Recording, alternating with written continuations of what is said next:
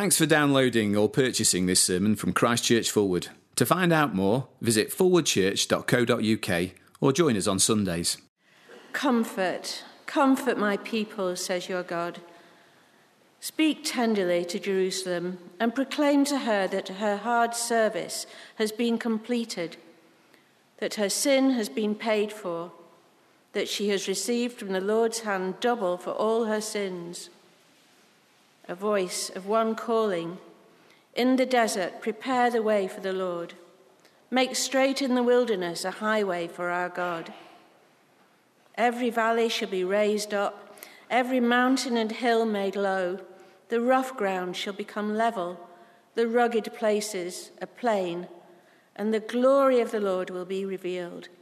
And all mankind together will see it, for the mouth of the Lord has spoken.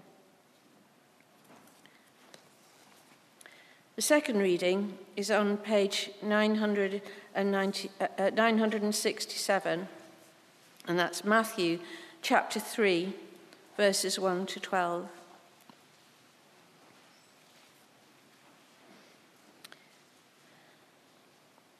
In those days, John the Baptist came, preaching in the desert of Judea and saying, Repent, for the kingdom of heaven is near. This is he who is spoken of through the prophet Isaiah, a voice of one calling in the desert, Prepare the way for the Lord, make straight paths for him. John's clothes were made of camel hair, and he had a leather belt around his waist. His food was locusts and wild honey. People went out to him from Jerusalem and all Judea and the whole region of Jordan. Confessing their sins, they were baptized by him in the Jordan River. But when he saw many of the Pharisees and Sadducees coming to where he was baptizing, he said to them, You brood of vipers, who warned you to flee from the coming wrath?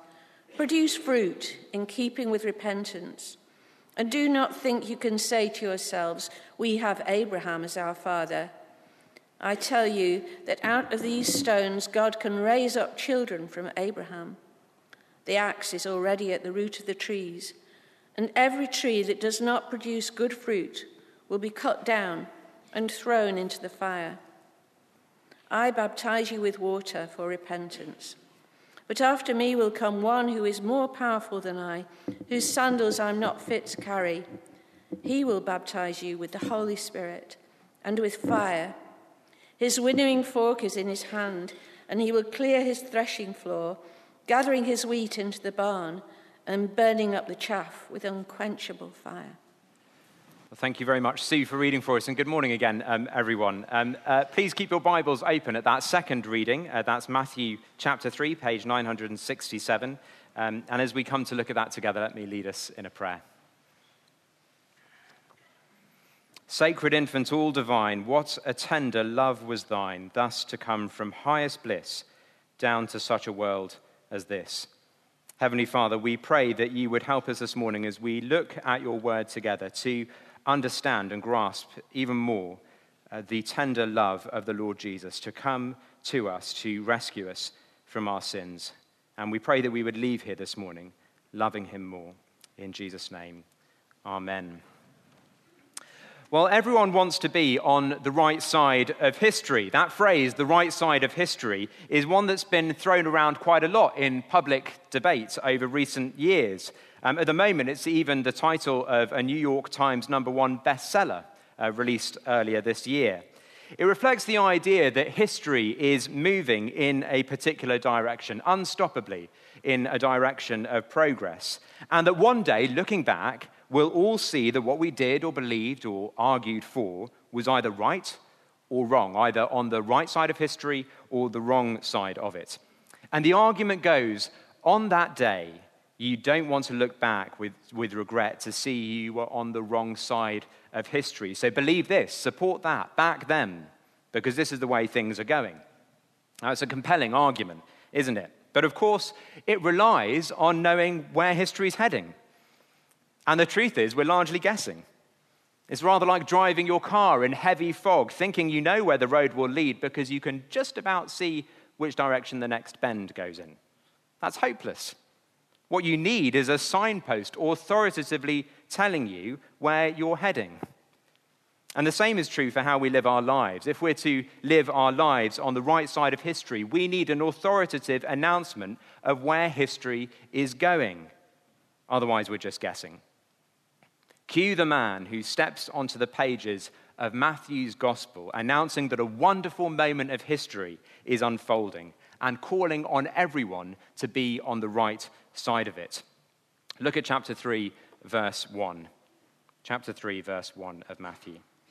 In those days, John the Baptist came, preaching in the desert of Judea and saying, Repent, for the kingdom of heaven is near. There's the claim about the future the kingdom of heaven is near.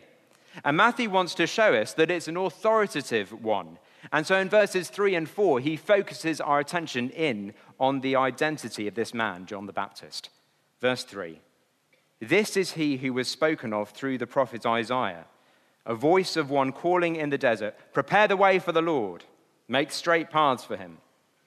John the Baptist is the anticipated and promised forerunner to the Christ, the Christ being the rescuer king that Israel has been waiting for. On Thursday, there'll be a, state opening of Parliament again, um, and a Queen's speech again. Um, and before she arrives to sit on her throne in the House of Lords, some people with trumpets will play a fanfare to announce her arrival. and then she'll come in and sit down on her throne. That's John the Baptist, the one who goes before the king to announce his arrival and tell people to get ready. To further convince us of that, Matthew gives us a seemingly random detail about John's clothing in verse 4. Look at verse 4. John's clothes were made of camel's hair and he had a leather belt round his waist. His food was locusts and wild honey. Seemingly a random thing, but not random at all. Because to those who have read their Old Testament, he sounds like an Elijah look-alike. That's exactly how the great prophet of the Old Testament, Elijah, dressed. And God had told his people to expect an Elijah like figure to come before the Christ, preparing the way for him. And so Matthew's point by mentioning John's clothing is to say this is the Elijah figure we've been expecting, the forerunner to the Christ. Jesus himself confirms that later in chapter 11, saying he is the Elijah who was to come. Matthew shows us the authority of the messenger, but he also shows us the content of the message. You see that quote in verse 3 Prepare the way for the Lord, make straight paths for him. It's a quote from Isaiah chapter 40. We had it read uh, just a few moments ago. And it was a message of comfort for God's people. Comfort they needed because they were living in the dark days of exile, sent out of the land because of their sins. But the sting of the exile, the thing that made it hurt so much, it wasn't geographical, it was relational. What mattered most wasn't being out of their homeland, it was being away from the presence of God, who symbolically dwelt in their homeland. Just as very sadly, when a mar- marriage breaks down and either the husband or the wife has to move out of the family home, the pain isn't actually because of the physical distance, but because of the relational distance that it represents being in exile was a physical sign of a relationship torn apart by their sin. Painful, dark days for the people of God. And into that darkness bursts this message of comfort in Isaiah 40. Comfort, comfort my people, says your God. Speak tenderly to Jerusalem and proclaim to her that her hard service has been completed, that her sin has been paid for that she has received from the Lord's hand double for all her sins. A voice of one calling in the desert, Prepare the way for the Lord. Make straight in the wilderness a highway for our God. Prepare the way for the Lord because he's coming, coming to rescue his people and bring them home. In Isaiah's day, people, uh, the people needed a physical rescue from exile. They were captives in the nation of Babylon and needed to be brought back to Israel. In John the Baptist's day, they don't need a physical rescue from exile, but they need a spiritual rescue from the broken relationship with God the exile had represented. So even though they were back in their homeland, their relationship with God was still ruined by their sin. It's not enough to move back in, there needs to be forgiveness and healing. John is preaching a wonderful, happy message of comfort for God's people. That the Lord is coming to rescue them from their sins and bring them back into a relationship with God. His words in verse 2 then are a call to them and to us to get in line with the coming king by turning away from the sin that has wrecked our relationship with God.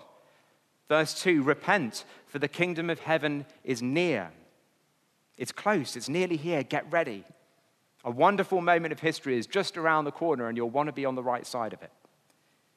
Uh, we probably have to admit that the word repent has a bit of a bad reputation these days, doesn't it? For some of us, it's a word that we think of being written on a placard and held up by angry looking people that we'd rather not be associated with. But it is a word that we need to rescue and understand because it's the Bible's word consistently used as, uh, uh to describe how someone becomes a Christian. It doesn't simply mean being sorry, nor does it mean sorting your life out and starting to behave yourself. It refers to a wholesale change of mind and allegiance. Repent. It means to acknowledge Jesus as your God and King and to devote your whole self to the worship and service of Him alone. That's what repent means. Repentance involves a recognition that I'm not only in the darkness, but I've been part of it. It's my own behavior that has put me out of relationship with God, the source of light and life. But now he offers me forgiveness and to bring me home. What joy! And that's why John's, uh, the people that John was speaking to, what they do is they confess their sins and receive a sign of having their sins washed away. Look at verse 5. People went out to him from Jerusalem and all Judea and the whole region of the Jordan Confessing their sins, they were baptized by him in the Jordan River. Baptized because baptism is a picture of God washing away your sins so that you can come back into his presence and have a relationship with him. That old gospel song, Oh, happy day, oh, happy day, when Jesus washed my sins away. That's what baptism is depicting. And it's very significant that this baptism was taking place in the river Jordan. Um, if you can have a look at the screen, today is one day where everyone should be able to have um, a look at the screen. Um, uh, this is um, how we're supposed to picture God rescuing his people from exile. Okay, God was symbolically over here in Israel. His people, on the other hand, were literally over here in Babylon, and between them was a desert. Isaiah 40 uh, encourages the exiles to imagine God coming through the desert towards Babylon to rescue them. That's why there's a voice calling in the desert, prepare the way for the Lord. Make straight in the wilderness a highway for our God, because he's coming through the desert to get them. But to come back to Israel, they were met with an obstacle, the River Jordan. And so the way back from exile into the presence of God meant going through the waters of the River Jordan. What John's showing us in Matthew chapter 3 as he baptizes people in the River Jordan is that just as centuries earlier, in the way back to God's presence was by passing through the waters of the River Jordan, so today, the way back, not physically, but spiritually, into a relationship with God is by passing through the waters of the Jordan. Not because there's something magic about the water or that river. We don't have to charter an airliner and head over to Israel to be baptized. But what matters is what it symbolizes God washing away our sins as we confess them. That's the way back into relationship with God through the water. And so, verse 6 confessing their sins, they were baptized by him in the Jordan River. The coming of Jesus that we remember at Christmas is the best news we could ever receive, but it's so misunderstood. So many people believe Christianity is bad news, an invitation to put yourself in a straitjacket, limiting your freedom and ability to enjoy life. Others think it's irrelevant news, like being handed a code of conduct for a company you don't even work for. Why would I want that? And maybe you're here this morning and you wouldn't call yourself a Christian, and that's why. It, it, you think it sounds bad or just irrelevant. But the truth is, Christianity isn't a straitjacket, and it isn't a code of conduct. It's more like receiving a phone call from a loved one wanting to heal a rift between you. It's the offer of sins washed away, peace with God, and a personal, joyful relationship with Him. It's a message of comfort to people estranged from God. John the Baptist, the forerunner to Jesus, says, Repent, for the kingdom of heaven is near. There's a danger at Christmas that we begin to think of Jesus as just a cute baby in a manger, surrounded eternally by tinsel and the smell of mulled wine. He's your king. And he's come to rescue you from your sin and give you a relationship with God himself. This is fantastic news, so repent. Devote yourself to this coming king. Throw yourself at his feet in worship. Reject the darkness and sin that you've been part of. Let it be washed away. Utterly align yourself with his loving rule. That's how we should respond to Jesus. And when we understand who he really is, ah, oh, it's how we'll want to respond to him. How else? And it's how many people did respond in John the Baptist's day. Verse 5 people went out to him from Jerusalem and all Judea and the whole region of the Jordan confessing their sins, they were baptized by him in the Jordan River. But what would it mean for someone not to repent? What for those who remain pointlessly, stubbornly on the wrong side of this wonderful moment of history? While some others came to John the Baptist in the desert, not to be baptized, but to critique this forerunner to the Christ, not to confess their sin, but self assured in their standing before God. And to such people, John delivers a message of warning. Look down to verse 7. But when he saw many of the Pharisees and Sadducees coming to where he was baptizing, he said to them, You brood of vipers, who warned you to flee from the coming wrath? Doesn't mince his words, does he? He's very critical. We might wonder why. And the answer comes in the next couple of verses because these people's uh, religion is fruitless and presumptuous. Do you see in verse 8? He says, Produce fruit in keeping with repentance. These guys, the Pharisees and Sadducees, were the religious leaders of Israel. They were meant to be the A team when it came to godliness, but the reality is they're hypocrites. They could talk a good game, but didn't live lives shaped by devotion to God they were in that sense fruitless because they didn't produce evidence of having a living, healthy relationship with God. Secondly, they're presumptuous. They think their ancestry guarantees their good standing before God. Look at verse 9. And do not think you can say to yourselves, We have Abraham as our father. I tell you that out of these stones God can raise up children for Abraham. They're very confident of themselves because they're descendants of Abraham, part of the nation of Israel, the people of God. But John says, out of these stones, God can raise up children for Abraham. Today, you might have looked around and gone, out of this biro, God could raise up a child of Abraham. You're nothing special. He's trying to bring them down a peg or two. What really makes someone a child of Abraham isn't sharing his genetics, it's sharing his faith in God. Galatians 3, verse 7 those who believe are children of Abraham. And that's wonderful because it means any of us can be children of Abraham by faith in Jesus. These Pharisees and Sadducees, though, they haven't come to confess and be baptized because they don't think they need to confess or have their sins washed away. We're all right with God, they think. And so John delivers a very stark warning, verse 10. The axe is already at the root of the trees and every tree that does not produce good fruit will be cut down and thrown into the fire. The axe is at the root of the trees because it's being lined up, ready to swing.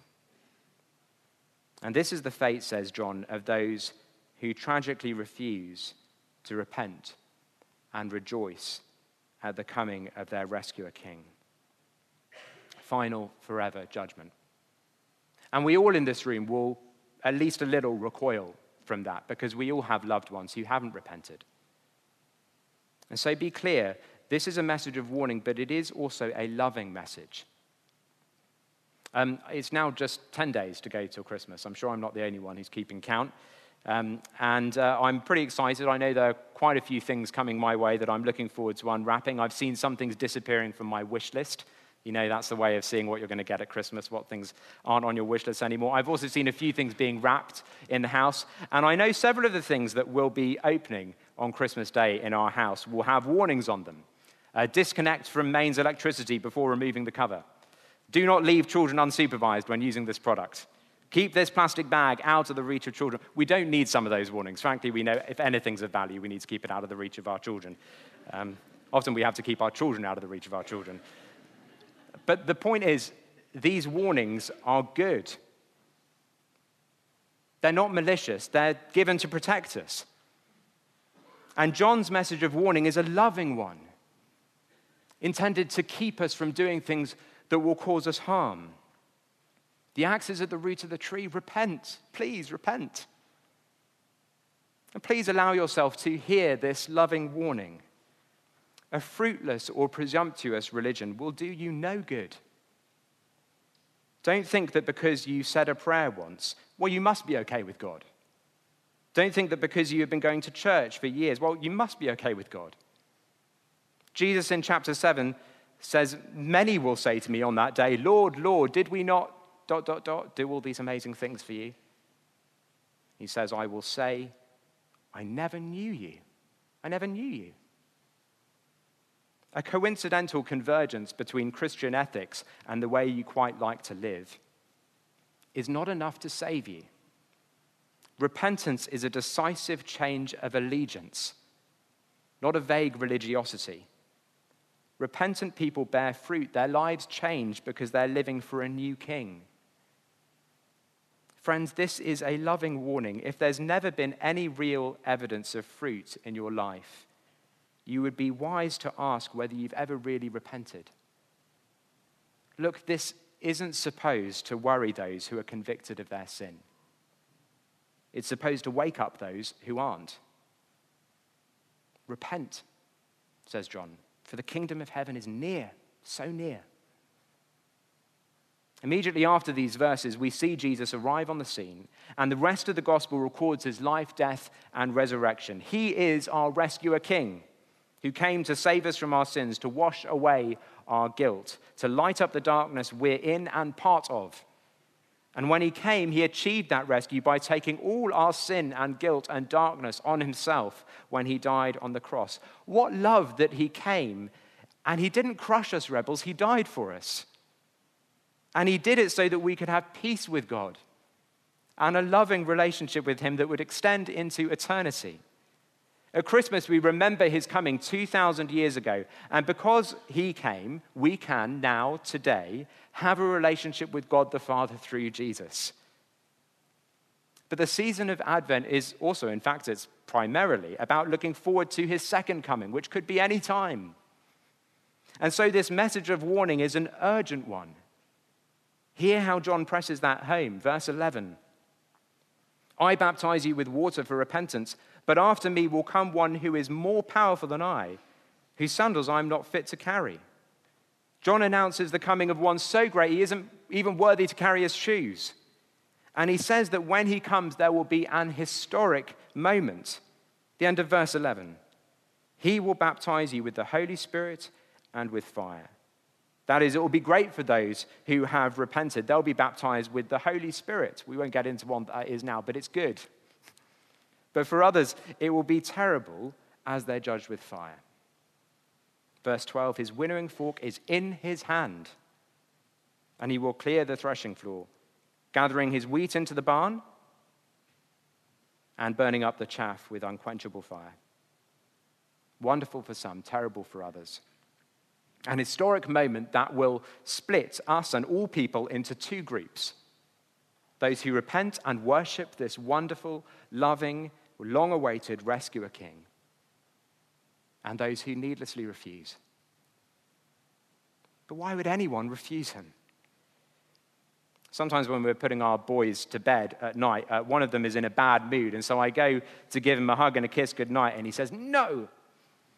And I go, Go on, give daddy a hug. And he goes, No, and turns away. Those of you who know my children will know which one that is. And the silly thing about it all is, I know that actually he'd love to give me a hug. I know he would. He's just being stubborn, and there's no reason for it. It feels quite sad, but I've learned there's no point trying to force it. I know he'll only resist me more. Sometimes, though, I'm just like that with Jesus. Really, he's all I've ever wanted. He's the only one who can make me deeply, truly happy, and yet I do this thing where I hold him at arm's length and resist him. Why do I do that? What a fool. But in the all too rare moments when I'm thinking clearly, I long for an undivided heart of wholesale devotion to Jesus. I long to put everything else behind me in order to live for Him alone, to embrace Him fully as my King. That is, I long to repent and to do so ever more deeply. John's cry is a message of comfort, of peace with God and sins forgiven. But it's also a message of warning because history is heading towards a certain day when Jesus will return. And there's only one way to be on the right side of history, and that's to repent and to receive him as your king. On that day, everyone will fall into two groups those who are glad they did, and those who wish they had. On that day, friends, be on the right side of history. Jesus isn't bad news or irrelevant news, he's good news, the best. He's our rescuer king, come to save us and to bring us home. Don't resist, repent. Let's pray.